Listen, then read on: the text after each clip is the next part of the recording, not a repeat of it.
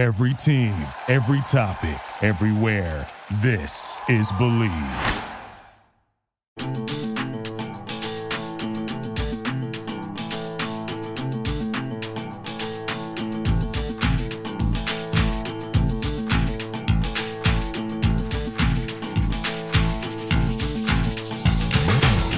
What's up, everybody? Welcome back to the Bleav in Temple Football Podcast. I'm John DeCarlo, the editor of OwlScoop.com, joined as always by Adam DiMichele, former Temple assistant, former Temple quarterback, now leading the DiMichele Brothers performance, training people, training future football players out in the Pittsburgh area. What's up, bud? Hey, John, my man, everything is good, guys. Listeners, how's it going? Just uh, as you know, man, um, you know, I got my two youngins getting ready for Halloween. Had a couple of uh little events we went to this past week, and now we're getting ready for a few other events this weekend. You know, we'll go trick or treating at my parents' house, then we'll go do some trick or treating at our house on Monday, and a couple different things planned, which is pretty cool. But you know, I do miss Halloween. Strangely enough, like in Philly, coming back.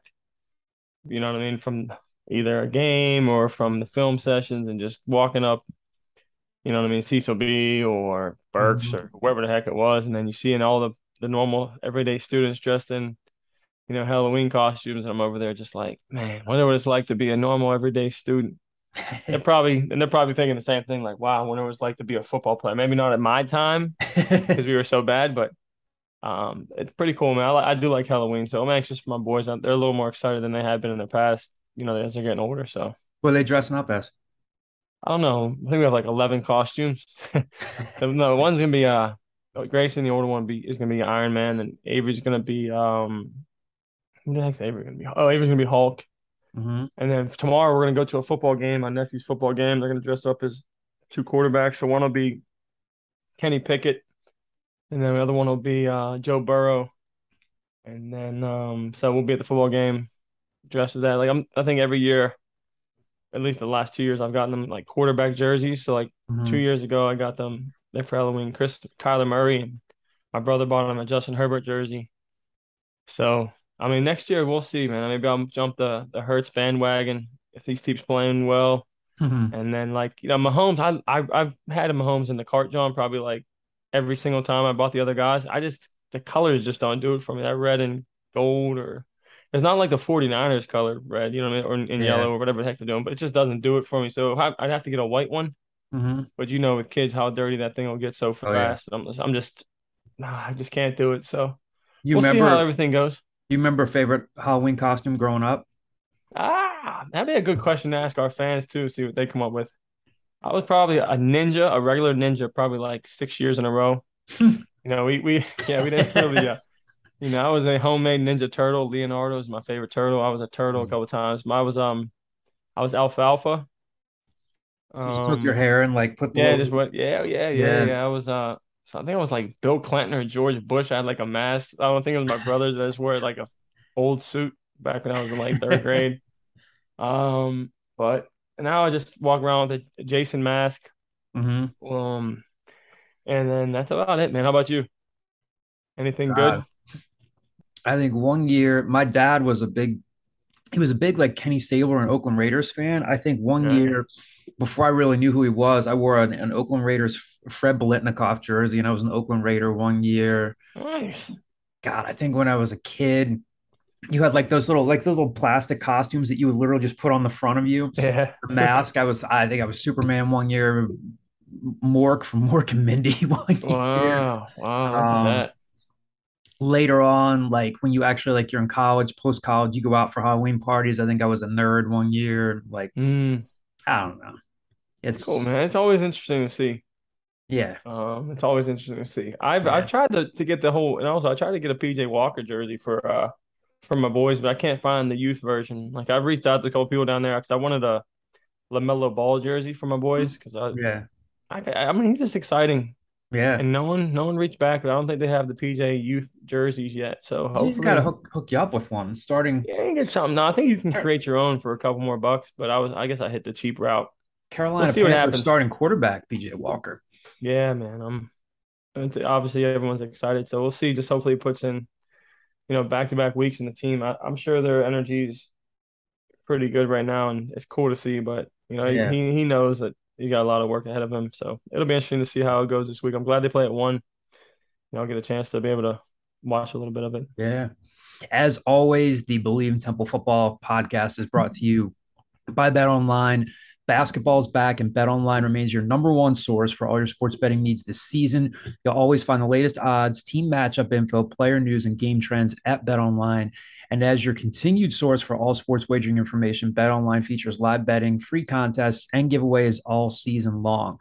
Always the fastest and easiest way to bet all your favorite sports and events, whether that's the NFL, the NBA, the NHL, MMA, tennis, boxing, or even golf. So head to betonline.ag to join and receive your 50% welcome bonus with your first deposit. Make sure to use the promo code BLEAV. That's B L E A V in all caps to receive your rewards. Bet online, where the game starts. So, Adam, we got uh, a Temple loss against Tulsa to recap. We got the the Navy midshipman to to preview. We got a ton of mailbag questions this week, which is cool. So, I thought this was a winnable game against Tulsa, and it looked that way at first. They jumped out to a 10 nothing lead behind uh, your buddy Layton Jordan's pick six and Camden Price's field goal. But giving up 299 yards on the ground was really the story for him. Uh, Deneric Prince scored an 84 yard touchdown run. That one put the game out of reach, and he wasn't even touched up the gut. Um, more stuff on the offensive line, more injuries. Adam Klein uh, left the game in the second half. James Faminu left. Uh, Adonicus Sanders uh, came out in the second half wearing sweatpants. Um, we actually got Everett Withers this week instead of Stan Drayton in the Monday press conference. And um, Everett came out with some injury updates. He said that, that Ian Stewart's still out with a foot injury. Um, don't know whether they'll have Adam Klein and James Faminu this week. And if they don't, of course, that's that's tough. You know, I I, I, I know that, that Chris Wiesehan wants Adam at center and and likes what he's seen from from James so far. And, and, we'll talk a little bit later in the pod about Victor Stoffel right tackle. He's played two games there. Uh, Ahmad Anderson played better, but the the passing offense was was clearly off. And uh, you know, Zae Baines was targeted ten times in that game. He and EJ didn't connect once. And um, you know, again, the game was there to be won. But Adam, you've been through this. You know, losing teams, rebuilding teams. They're going to just step in some stuff along the way, and if it's not one thing, it's another thing. And no matter how many holes you try to plug, if if if you're just not where you need to be yet in terms of talent, the depth, it's stuff that kind of gets you. So, um, what what did you take away from the game? I got some some questions for you here, but what yeah general takeaways from it? Well, you love to to to start the game out, you know, up up ten nothing. You know, obviously you hope that the players, excuse me, confidence is you know, skyrocketing. You hope that they see like, hey, listen, guys, you know, we're playing at a high level. This is what we need to do. This is, you know, these are the things we need to stop. I was that that that running back from Tulsa. I mean, he looks like a professional running back. I yeah, mean, he does look good. Like physically, like a, like a tad bit like Bernard Pierce ish. Mm-hmm. You know what I mean? Dude just looked big, and you know, guys were tackling him and trying to tackle him, and just, uh, you know, I'm not bouncing off, but like it was, you know, even mm-hmm. on the the fumble, you know what I mean? Like five or six guys were you know what I mean? Mm-hmm. He was carrying them, and I mean, yeah. his legs weren't like dead legs; they were just he just kept running. Yeah, I think um, he had um, been hurt. I I, I think yeah. he hurt earlier in the year, and then he came back uh-huh. and he's uh-huh. giving them a boost. Yeah, you wish that you know you know EJ tried through a little little more than he had to, or that you wished the completion percentage is you know low. Um, as you heard, a couple of the announcers saying the same thing. It just you know the accuracy was a tad off, mm-hmm. and whether that's I mean, as you just mentioned, you know, having some, we'll talk about Zae here in a little bit. Well, you know what I mean? But, um, you know, it's like you said, you had it. And then what happened during that, you know, those parts of the games that, you know, kind of lost it. You know what I mean? Like that's what, as a staff, they have to figure out and try to explain to the players, like, hey, listen, guys, it's up 10 nothing. This is where you have to, you know, and, and, you know, one way or another, step on their throats and, you know, get up 17, get up 24 3 at halftime, whatever the case may be. And, they just didn't get it done. Um, and I mean, like you mentioned, you give up 300 yards to these guys. Now you're playing a Navy team that runs 60 times a game. You know what I mean? Most yeah. in the conference, and I think it might even probably be first in the country.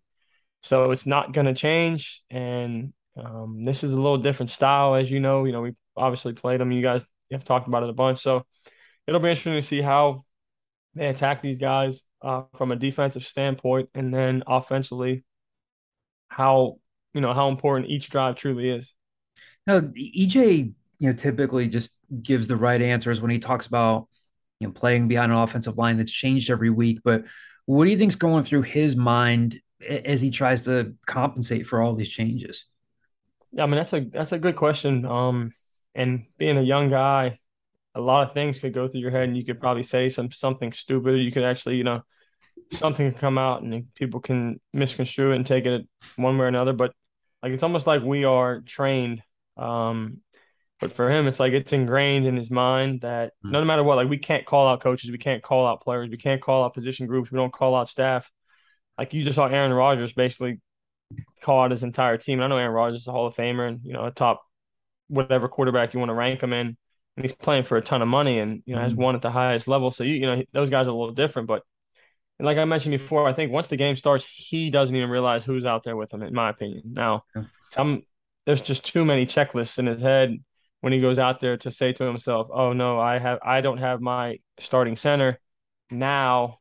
I'm gonna worry and panic and try to get the ball a little little faster or a little quicker. So you're hoping that that's not the case, and he's just kind of locked in and just worrying about, hey, listen, these are the guys I'm out with.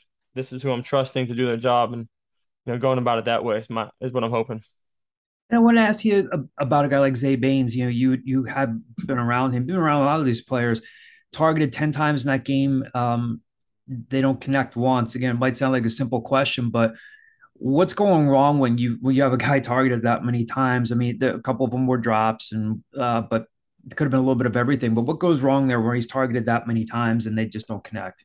If I again, I would venture to say that Zae and the staff didn't think that he'd have to play as much as he did. Yeah, I think that's first and foremost. Um, out.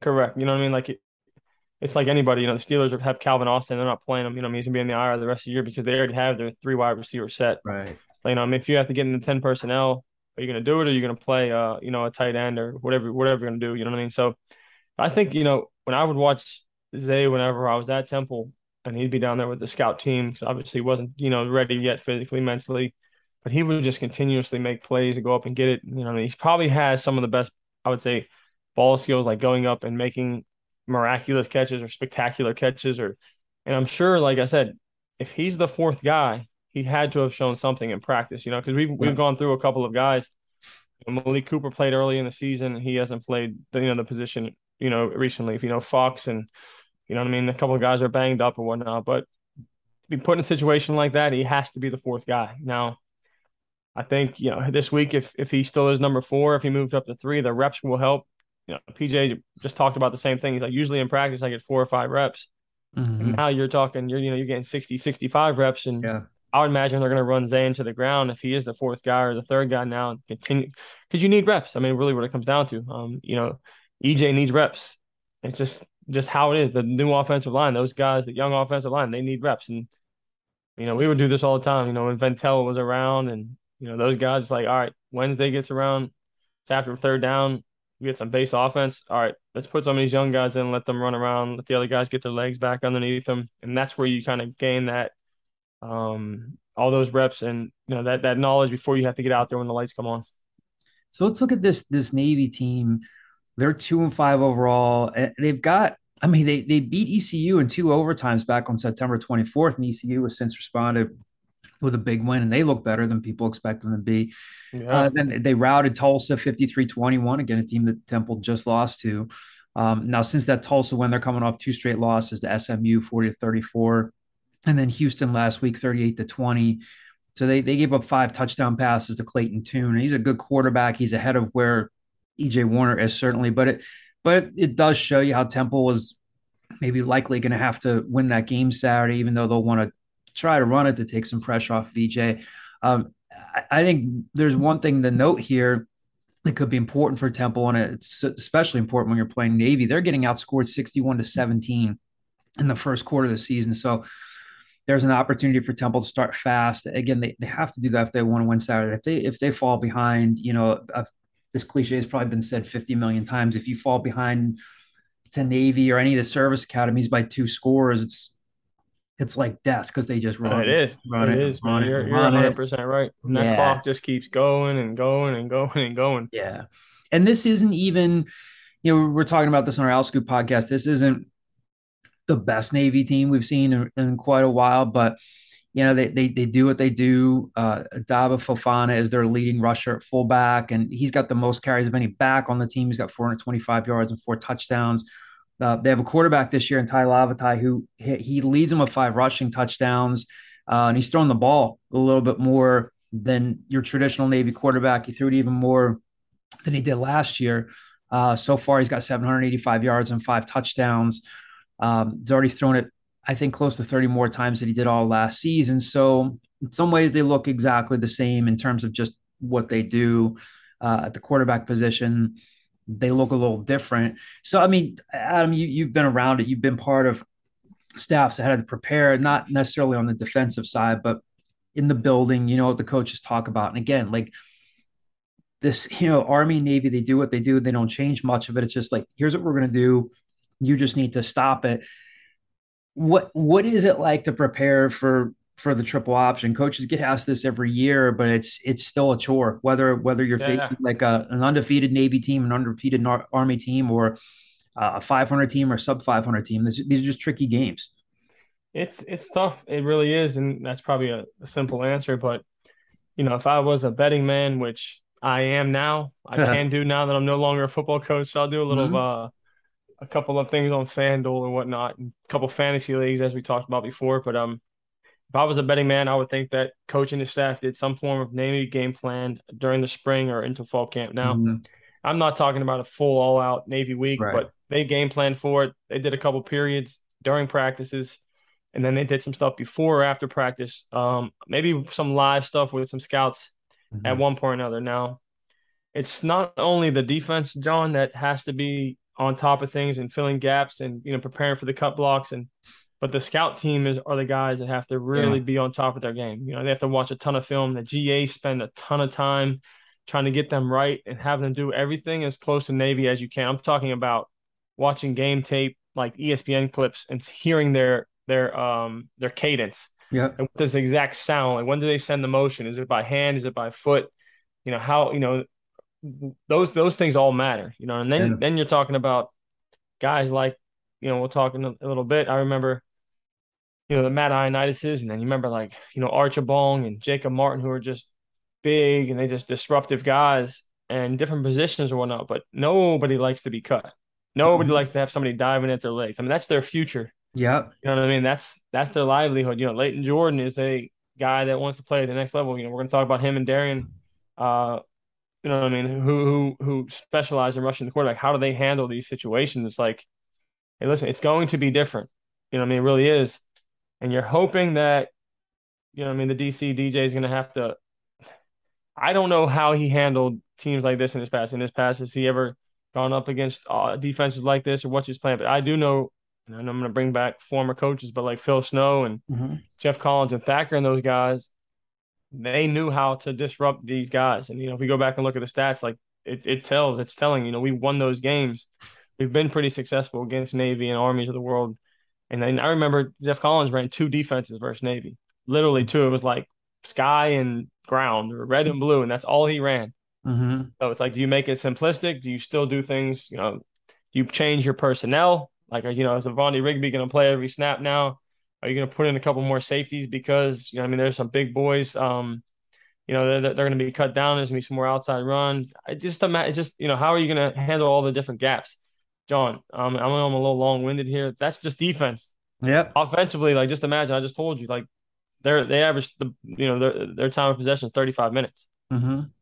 Temple's not going to have the football that many, that many nope. times. Temple's, you know, I would always do a stat. You'll have like six drives or something along those lines, and mm-hmm. go ahead and go three and out.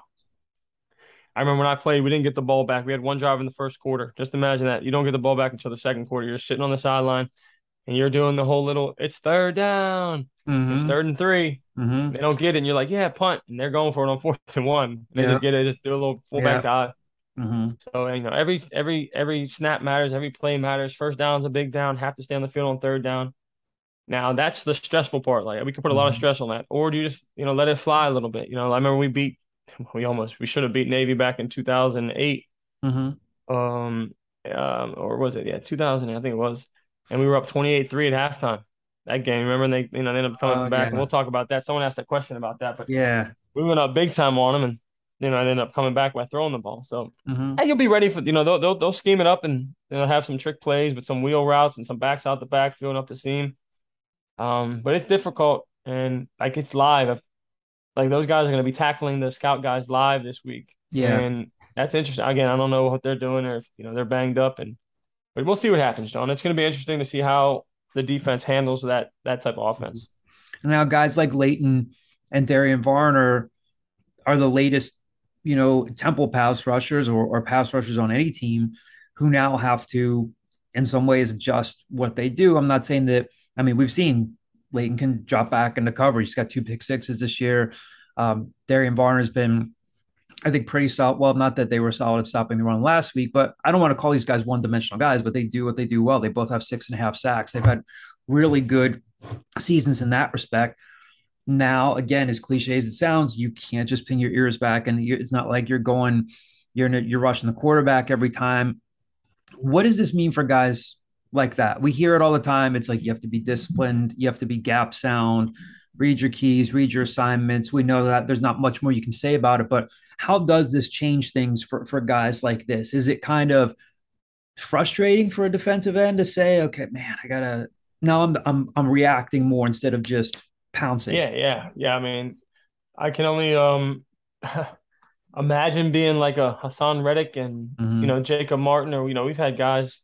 I mean, you can just keep going through the pass rushes that we had at Temple playing against these guys, and it's like, hey, listen, every time you play, you're playing Houston or SMU, and you're throwing the ball 50 times a game. Do you think them big boys? Do you think Freddie Booth Lloyd was really excited about you know two gapping um the the A gap or you know what I mean because they're throwing the ball so much or do you want to you know what I mean you're having a chance to rush the quarterback 50 times in a game playing against those guys most of the time now you have those one opportunity to go ahead and um, you know what I mean do your job it's really what it comes down to when you're playing a team like this I mean Mhm. Darian's gonna have to you know he's not gonna be able to get blown off the off the football those guys play with such elite leverage and just you know what I mean how low they come off the football is just astounding when you're watching it live you're like how do they do this you know what I mean just the Yeah. angles they take Mhm. and they're just, you know, hip to hip and just pushing guys around. I remember seeing guys just blown back 10, 12 yards. I'm like, holy cow.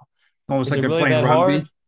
Yeah, and it's just like, and those guys aren't big guys. You know what I mean? Right. They're- It's like me and you playing guards for for for Navy and just pushing these dudes around. But they do such a good job and they're so sound. You know, they don't commit penalties, least penalized team in the league, probably Mhm. for the last 10 years. Um, but those guys are going to have to do their job. They're going to be out there, and it's sooner or later these guys are going to throw the football, and they're going to have to be prepared to go after the quarterback. So again, man, they're just going to have to do their job until that com- time comes.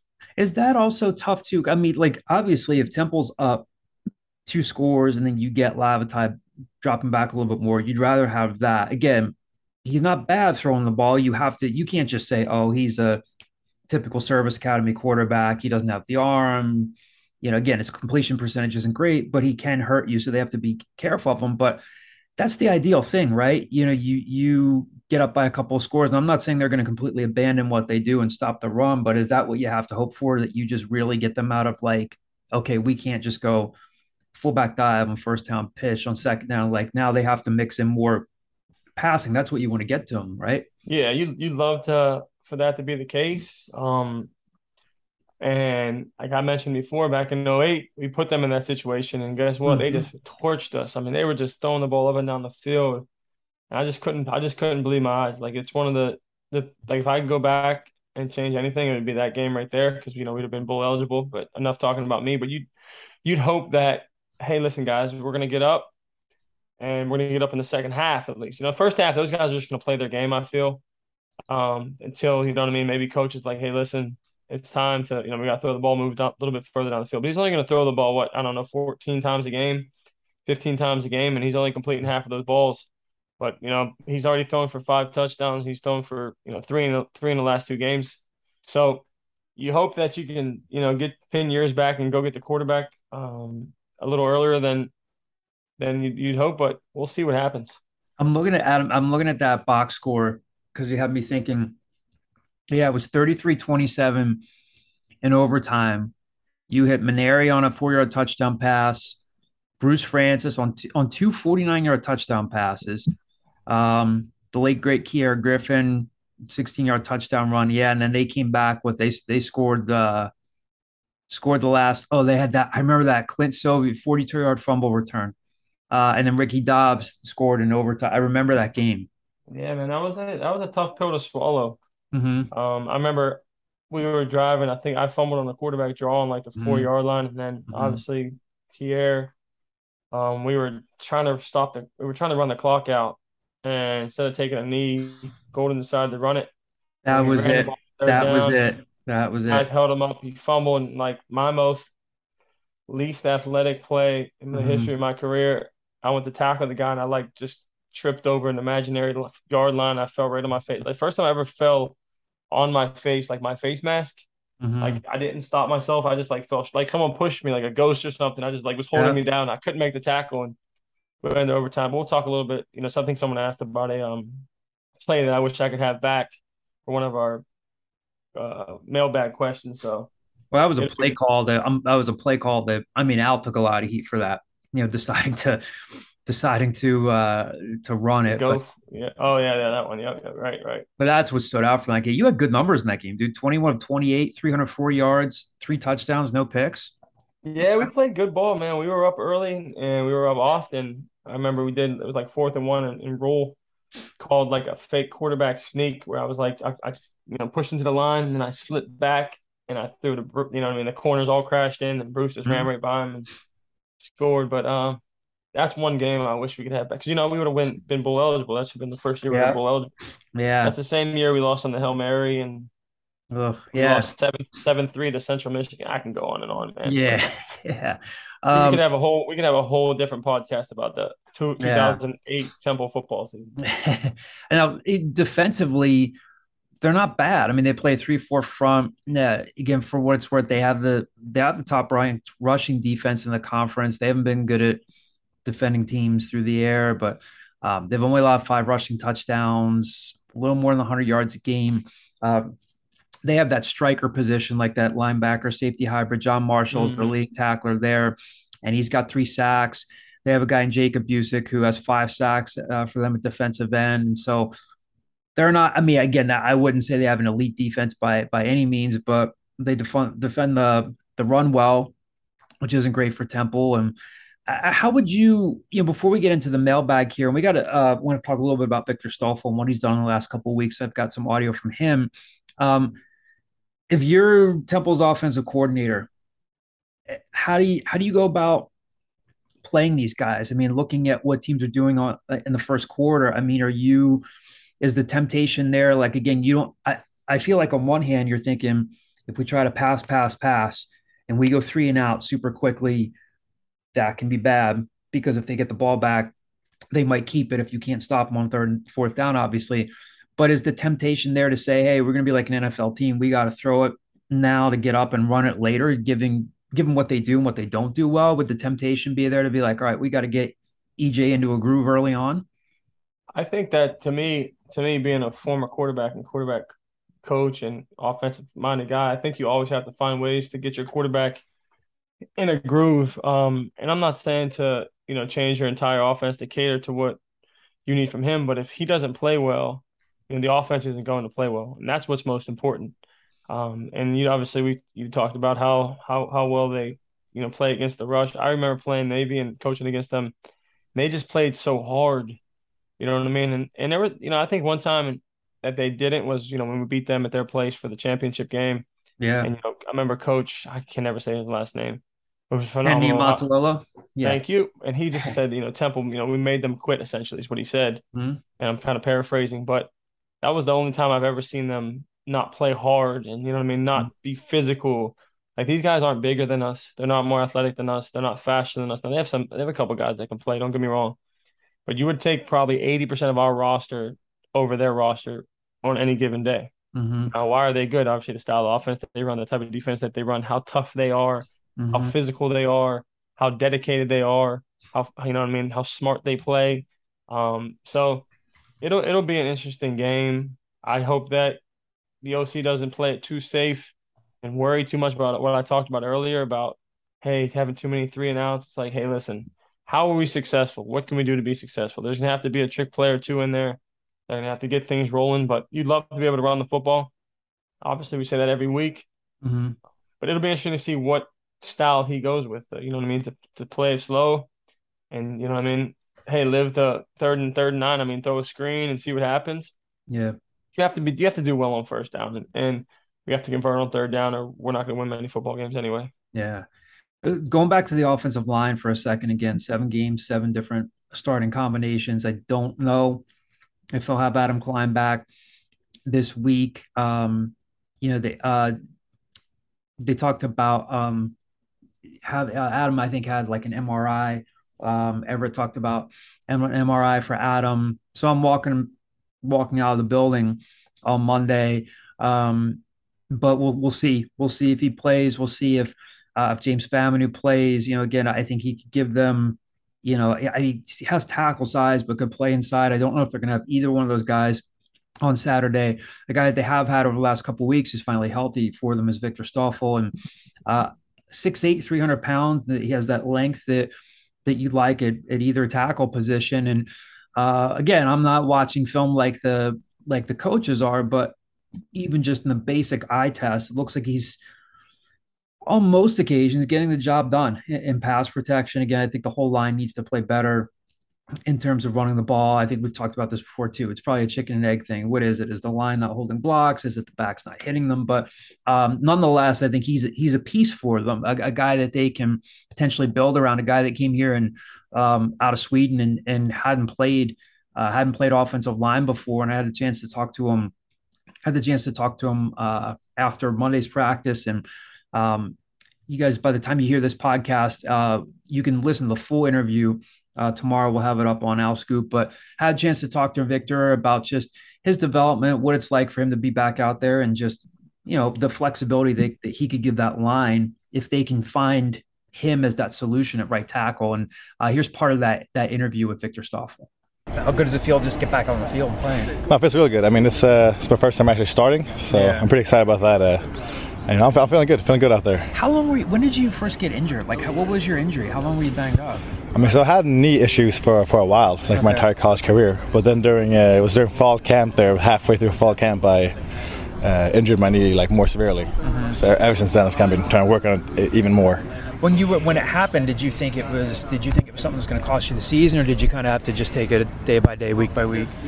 No, I think that's good day by day. I didn't think I was going to miss any games, really. I was still yeah. thinking I was going to play. I mean, I still finished out uh, fall camp. Right. I was just thinking that my knees got like aggravated. Mm-hmm. Uh, that's, that's what I was thinking initially. But uh, yeah, they told me I'd miss some games, but I mean the plan was always to be back for the season, so I'm just, just happy to be back. When did you feel like you were getting ready? I mean, were they being super cautious with everything? What was it like in those days when you were ramping up to get into play a couple weeks yeah. ago? No, they're definitely being cautious. They're like slowly kind of you know putting me back out there, uh, which at times can kind of frustrating. Like I'm trying to get out there faster, but they're you know holding me back a little bit. But uh, they, they know they know best, so uh, just kind of just kind of uh, do what they say and then just even though it kind of it kind of sucks to like get minimal reps, you kind of want more, but they know you should uh, even if your knee feels good, you still gotta rest it up a little bit so that it.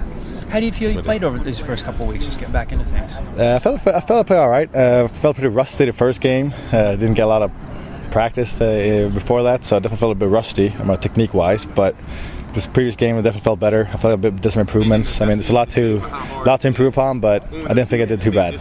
I mean, it feels like you know, talking to the coaches. I know they don't always say something definitive, but it feels like you being able to lock down that right tackle spot would really start to open things up for the line, where they could have Adam at center. And you feel like that's kind of the plan moving forward, where that you being able to play there at right tackle would would help a lot. Yeah, no, absolutely. Uh, I think I mean, you know, I'm just trying to get out there and just do try to help the O line as best as best as I can, and I think that. Uh, uh, if I'm in there, you know, that's another body that can have in the rotation. I think, like I said, we have a lot of a lot of good players on the O line, so just having that depth on the O line, definitely helps. And I'm just, you know, I'm just happy to be out there, happy to be able to, you know, help the best I can. So, Adam, you you spent some time around around Victor, and again, he, he comes in as a freshman in 2019, and he's he was an early enrollee, so he's had you know spring ball in 2019. He's had the chance to really practice, and again, he, he had to overcome you know, nagging knee injury. Now I can play. What what are your impressions of what he's done now so far, and just like building up to this point? Well, it's it's great to see. I mean, that he's out there and he's being productive, and he's helping the team. You know, because he's obviously he's a monstrous man. Like he should be in the WWE if he if football doesn't work out, he can easily go and be in the WWE and be like the, you know, Big Vic, some whatever the heck his name would be. Big Vic. It's just, it's an easy it's an it's an easy access to you know an opportunity to, be, to do something professional. If football doesn't work out in the long run, but he's a phenomenal kid, man. Funny, um, but like I said, he's he he's he's had the opportunity to practice a lot of football Mhm. and not have to go in and play. hmm And now he has a chance to you know go in and play, and you know he's doing a pretty good job. And that's what I like most most about him and what I'm seeing so far. You know, he hasn't played a lot of football. His number is called. He's ready. You know, he's locked in, and he's you know he's he's doing. I'm not saying he's perfect, and you know we're not watching tape like you mentioned fully like the coaches are, but it's good to see somebody who, when their number is called and the opportunity is there, they attack it, and they're productive, and you know doing positive things for the team. All right. So again, Temple faces Navy Saturday at 3:30 p.m.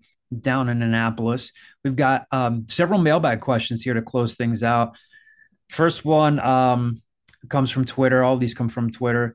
Uh, Jason Zerby. Jason's a Pirates fan, and and lo and behold, he is asking you, as a Pittsburgh guy, ADM, when will the Pirates make it to the World Series? Ah man, What's next the Halley's Buckeyes. Comet? Yeah, it's interesting to see, man. Uh, I, I don't know if my I'll be alive when that happens and they win the World Series. But if they make it, Mhm. it'll be interesting to see because like we have some pretty good talent. I think in the minors, you know, we obviously draft. They always the- do. They always do. draft, you know, like I said, all the dudes that are starting. You know what I mean? Musgrove was just pitching. Gerrit Cole, Mhm. Taillon. Um, who the heck's the other one that was just on the bump? You know, Josh uh, Bell. Rodriguez, Josh Bell, Ro- Rodriguez was just pitching for the Cardinals in the playoffs. Was the the Mhm. number one. Oh, you can go on and on, but you know we have you know Bryan Reynolds who still could be a trade piece. Mhm. Oneil Cruz is a is a freakish. He's like Big Vic of baseball. He's Like six seven, 6'7", shortstop. right? Yeah, he's ridiculous. You know, we have three rookies this year that hit over 16 home runs and played a lot of football. I mean, a lot of football, a lot of baseball. A lot of baseball. Cabri- Ke'Bryan Hayes is like a legit Gold Glove third baseman, but pitching will be a big, big, big deal for us. And you know, obviously we've done a good job with pitchers. Once they leave Pittsburgh, they go and become, you know what I mean, hundred millionaires, 100 Mhm. million dollar heirs or whatever you want to call them. Dudes are just Mhm. making a ton of money and pitching in the playoffs. Um, it'll it'll be a little while, but I, I again we just. Everybody in Pittsburgh wants them to sell the team. They keep thinking Mark Cuban's going to buy the team. I'd love to have Mark Cuban buy the team. Oh yeah. You know what I mean? But you know, he's been a Pittsburgh guy, but I think that you know you still have to spend at least a little bit. You know, you're seeing the Royals, and then Baltimore played at a high level this year. The Mhm. Rays have won championships. Teams that don't spend a lot of money have still won championships, and obviously they start selling some players off. So it's going to be a while. I'm hoping that we make the playoffs. Not this year, and I guess that'd be 2024, a wild card berth for the Pirates. hmm Uh, the next question here, also these are all from Twitter, from Kenzo Drew at Dr. Drew is the the Twitter handle. His question: With the year he's having, do you see Layton Jordan returning next season, or is he uh, for sure gone? Oh, I um, you know, Layton kind of reminds me to an extent of like like a little bit of Haason. Mhm. Obviously, Haason Reddick, who's with the Eagles now, both have freakishly athletic skills. Both at the time were still growing into their position, have been moved around a little bit to linebacker, pass rusher. uh, You know, played offense in high school. You know, we were both undersized. You know, what I mean, never really gained the weight until. Like if you see Haason now, obviously he's eating right. You know what I'm saying? Like Yeah. Not that that level yet where he's able to do what he wants to do. You know, when it comes to the nutrition, and he's still doing enough. I mean, in college, give you enough, but Mhm. one thing that you know they are able to do is they can rush the passer and they find ways to impact game. I think as you look at you know our AK right, it was with us for a Mhm. while and then went to Penn State. Now he's one of the most productive pass rushers for the Falcons, Mhm. and he was the same way. All those three dudes are kind of you know they have long arms, um, just freakishly athletic, but you can't hide the production, and that's what Leto has been given Temple. Um, Mhm. It's a long ways away, but I think we'll see what the NFL grade gives him. Whether it's, I guess, you know, obviously you turn your name in, John, you know, some of the guys might not know listeners, and they come back and say, hey, listen, Layton Jordan, you're going to be a fourth rounder. And then that Layton has to go ahead and say, hey, listen, I got to make a decision, blah, blah, blah. Him and sit down with coach and make a decision, see what's best for them. So that happens every year with guys like this to see who's going to, you know, possibly leave early, who's going to go to the league, however that case may be. So hopefully you know, he continues to be productive and, you know, that thing falls into place for him the way he wants it to. Yeah, and he's got six and a half sacks, tied for the team lead with Darian Varner. He's also going to be graduating too, so he's going to have his degree. So I think he might, in my humble I'm- opinion, I think he might be he might be hard for Temple to keep. You know, if he becomes a- like you said, if he's a He's a uh, he's a I want to I can't say he's I don't want to say the word loyal because loyal in this game is just different. yeah, But he he understands. And again, the staff that recruited him is not there any longer either. Mhm. So it's like, do I make a decision and do I want to go close? You know, there's gonna be some there's gonna be some suitors for certain. You know what I'm saying? Like there's gonna be some suitors. I just was trying not to jinx it and have you know me say anything like that. But there'll be some suitors like you mentioned, John. yeah. Um, the next question here is from Declan Landis. He's one of my one of our, our students at Temple. Works at uh, the student radio station WHIP. He's also in my my sports writing class. Uh, in my other life as a Temple media advisor and uh, as a teacher. So How many things does he do? You just named like seven different things: a teacher, a sports advisor, a writer, yeah, a babysitter. This guy, I need. Have I ever met ever met him before? what's that? Did I ever meet Declan? No, no, no. I'm saying like so. Declan, Declan's a student here at Temple. He's he's our assistant uh, sports director at the student radio station WHIP. So he covers the team, and he takes he takes my sports writing class at Temple. So Ah, okay, oh, pretty well. I was teasing him and saying I saw you lurking around with a with a like on the mailbag question. He says you got to ask one. That's He said. I'd, he said I'd be happy to. I've been told I don't know a lot about Temple football. He's joking around. So, That's in your great. opinion, in your opinion, which incoming recruit should I be most excited for? So Temple's got 17 verbals. I tell students all the time we are covering recruiting. It drives the most page views for us because it's the what's next part of sports, you know. And um, I don't know, Declan. I could tell you. I mean, there there's another question about this later in the mailbag. I mean, they're definitely recruiting to what their perceived needs would be. They got some offensive linemen in this group. I mean, for I don't know, EJ Warner's been up and down. I think we've seen signs of a promise, but they've got a pretty good looking quarterback in this class, Tyler Douglas at Ocean Township. He works out with Kenny Pickett. Uh, they're trained by the same guy.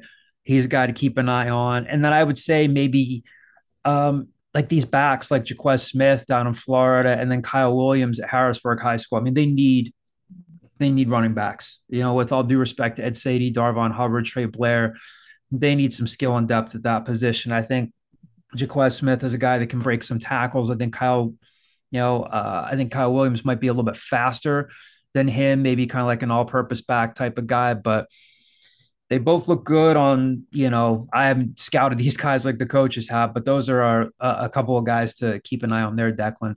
And we got a question in here about uh, one that you got on Twitter about like a, a pass that you wish you could have back. Or yeah, yeah. This back. is from uh, Temple fan Al on Twitter. If I can have Adam could have one pass attempt back, basically a redo from his collegiate career, what pass attempt would it be?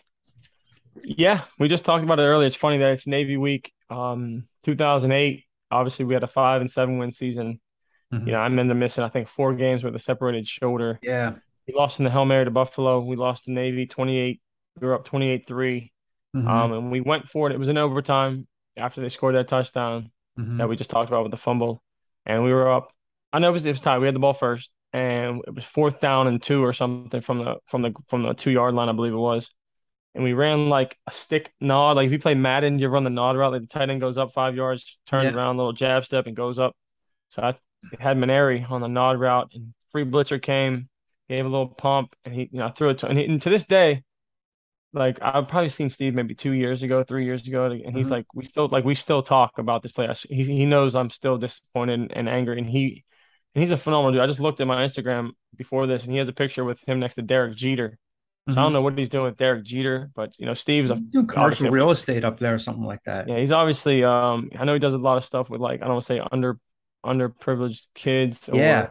things of that nature. You know, him and John Palumbo, Yep. another former player. Um, but Steve obviously an NFL guy, but he ended up dropping the pass, Mhm. gave it off his hands, and um they came and scored, you know what I mean, on the next play and we ended up losing. But that's probably the one I wish I could have back.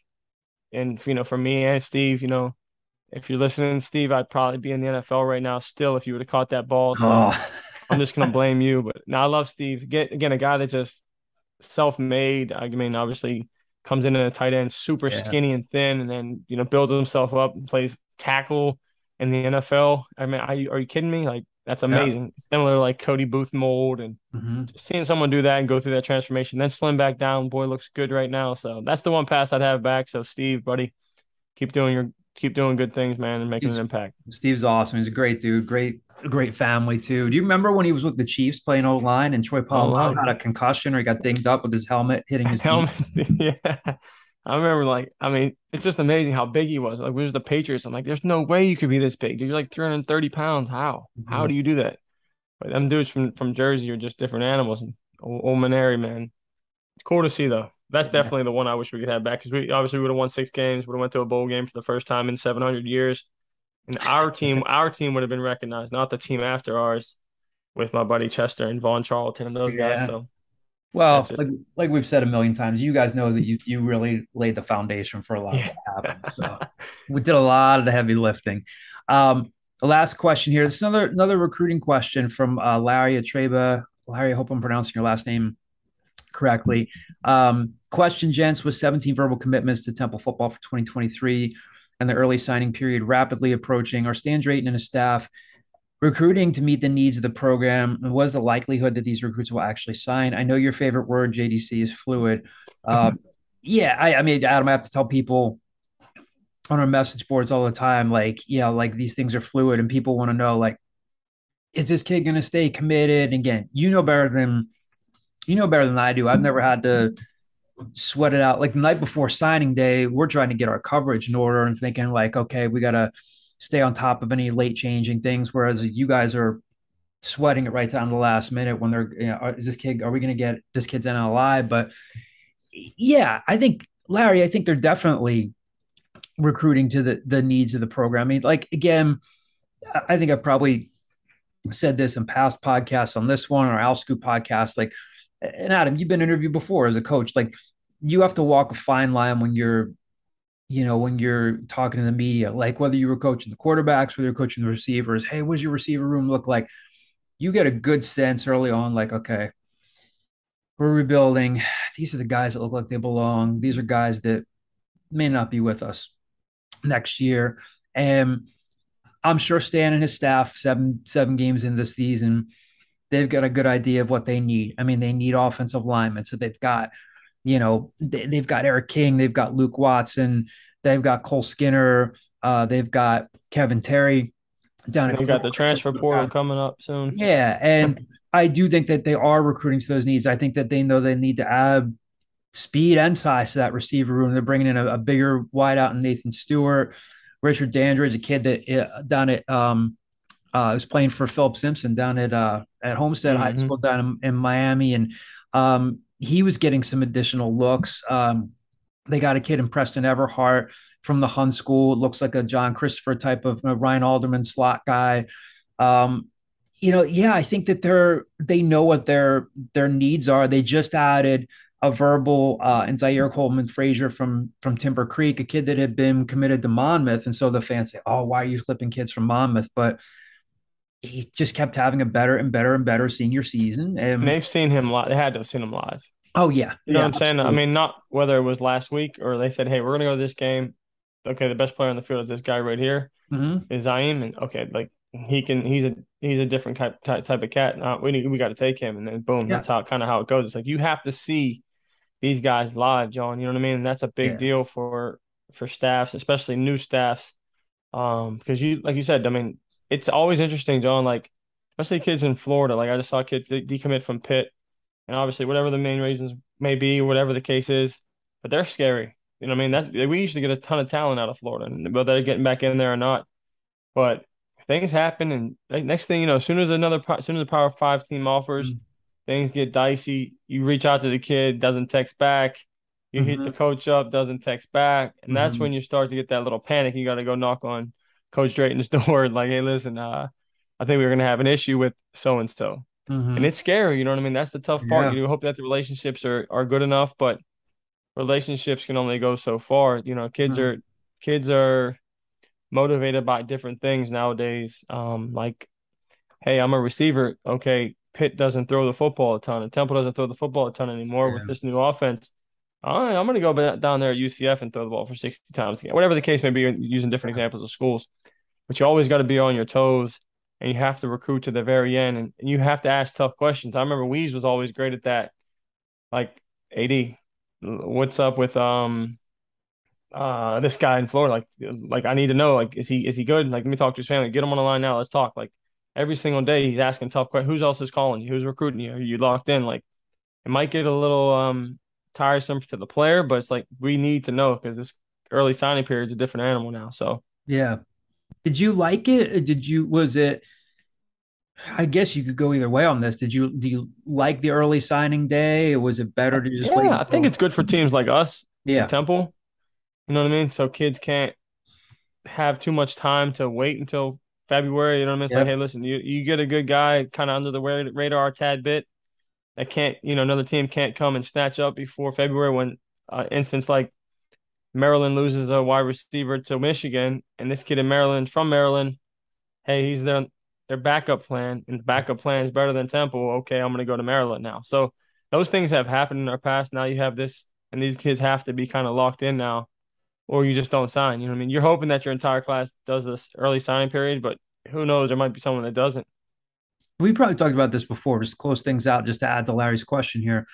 Do you have a favorite recruiting story that stands out? Like a um, like a a favorite recruitment of a player, whether it was just the way you clicked with his family or the way you saw a kid really Yeah. develop, like a diamond in the rough type, anything like I mean, I know, I know he hasn't played a ton, um, but he's a kid that works his tail off. Like Quasi Evans has Yeah. always been a favorite of mine. I know you know that, but his parents were just phenomenal. Like, and we haven't talked in a while. I talked to Quasi though. I haven't talked, but his parents used to just text me all the time. I remember me and Stan Hickson went down to his house in Maryland, and you know they ordered Pizza Hut pizza, and we're just crashed.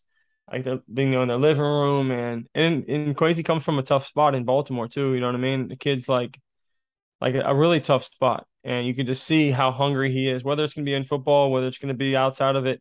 The Mhm. kid's going to be as successful in life. But you know, just sitting in his living room, just realizing you just see that's the coolest thing about being a coach is just seeing those different types of kids and where like I've sit I've sat in mansions, you know what I mean? I've sat in gigantic houses Mhm. and I've sat in houses that have, you know, two rooms, you know what I mean? That are in a different area. And it's just crazy how far and how much football brings people together from different walks of life. And I think you know that's the coolest thing about football and and seeing stuff you know like Quasi who's again going to be successful whether it's this year or next year or outside of football just seeing where he comes from and the people that you know he had his little brother sister singing. She was like doing opera and I'm like what what is going on? Where am I right now? And the little brother's over there just talking trash and his parents are just clowning everybody. Mhm. and it just felt like you know they kind of made me part of their family. And then you, I'm glad you asked that because I'm gonna I want to shoot his dad a text now and because he always checks in he calls me like Dan Marino or every time I text him he would name another quarterback that I passed up in the record books in Pittsburgh.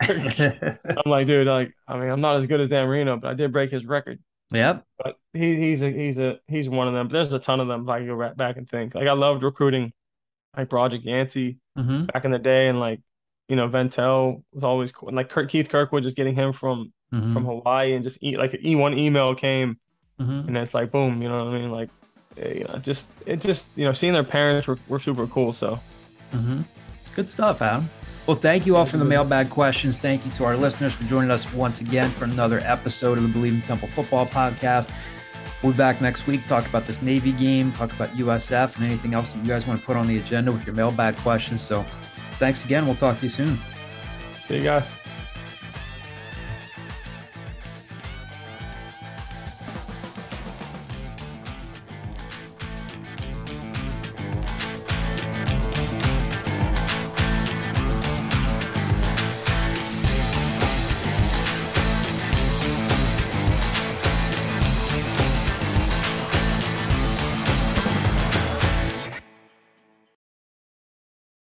The ones who work hard to ensure their crew can always go the extra mile, and the ones who get in early so everyone can go home on time, there's Grainger, offering professional grade supplies backed by product experts so you can quickly and easily find what you need. Plus, you can count on access to a committed team ready to go the extra mile for you. Call, clickgranger.com, or just stop by. Grainger, for the ones who get it done.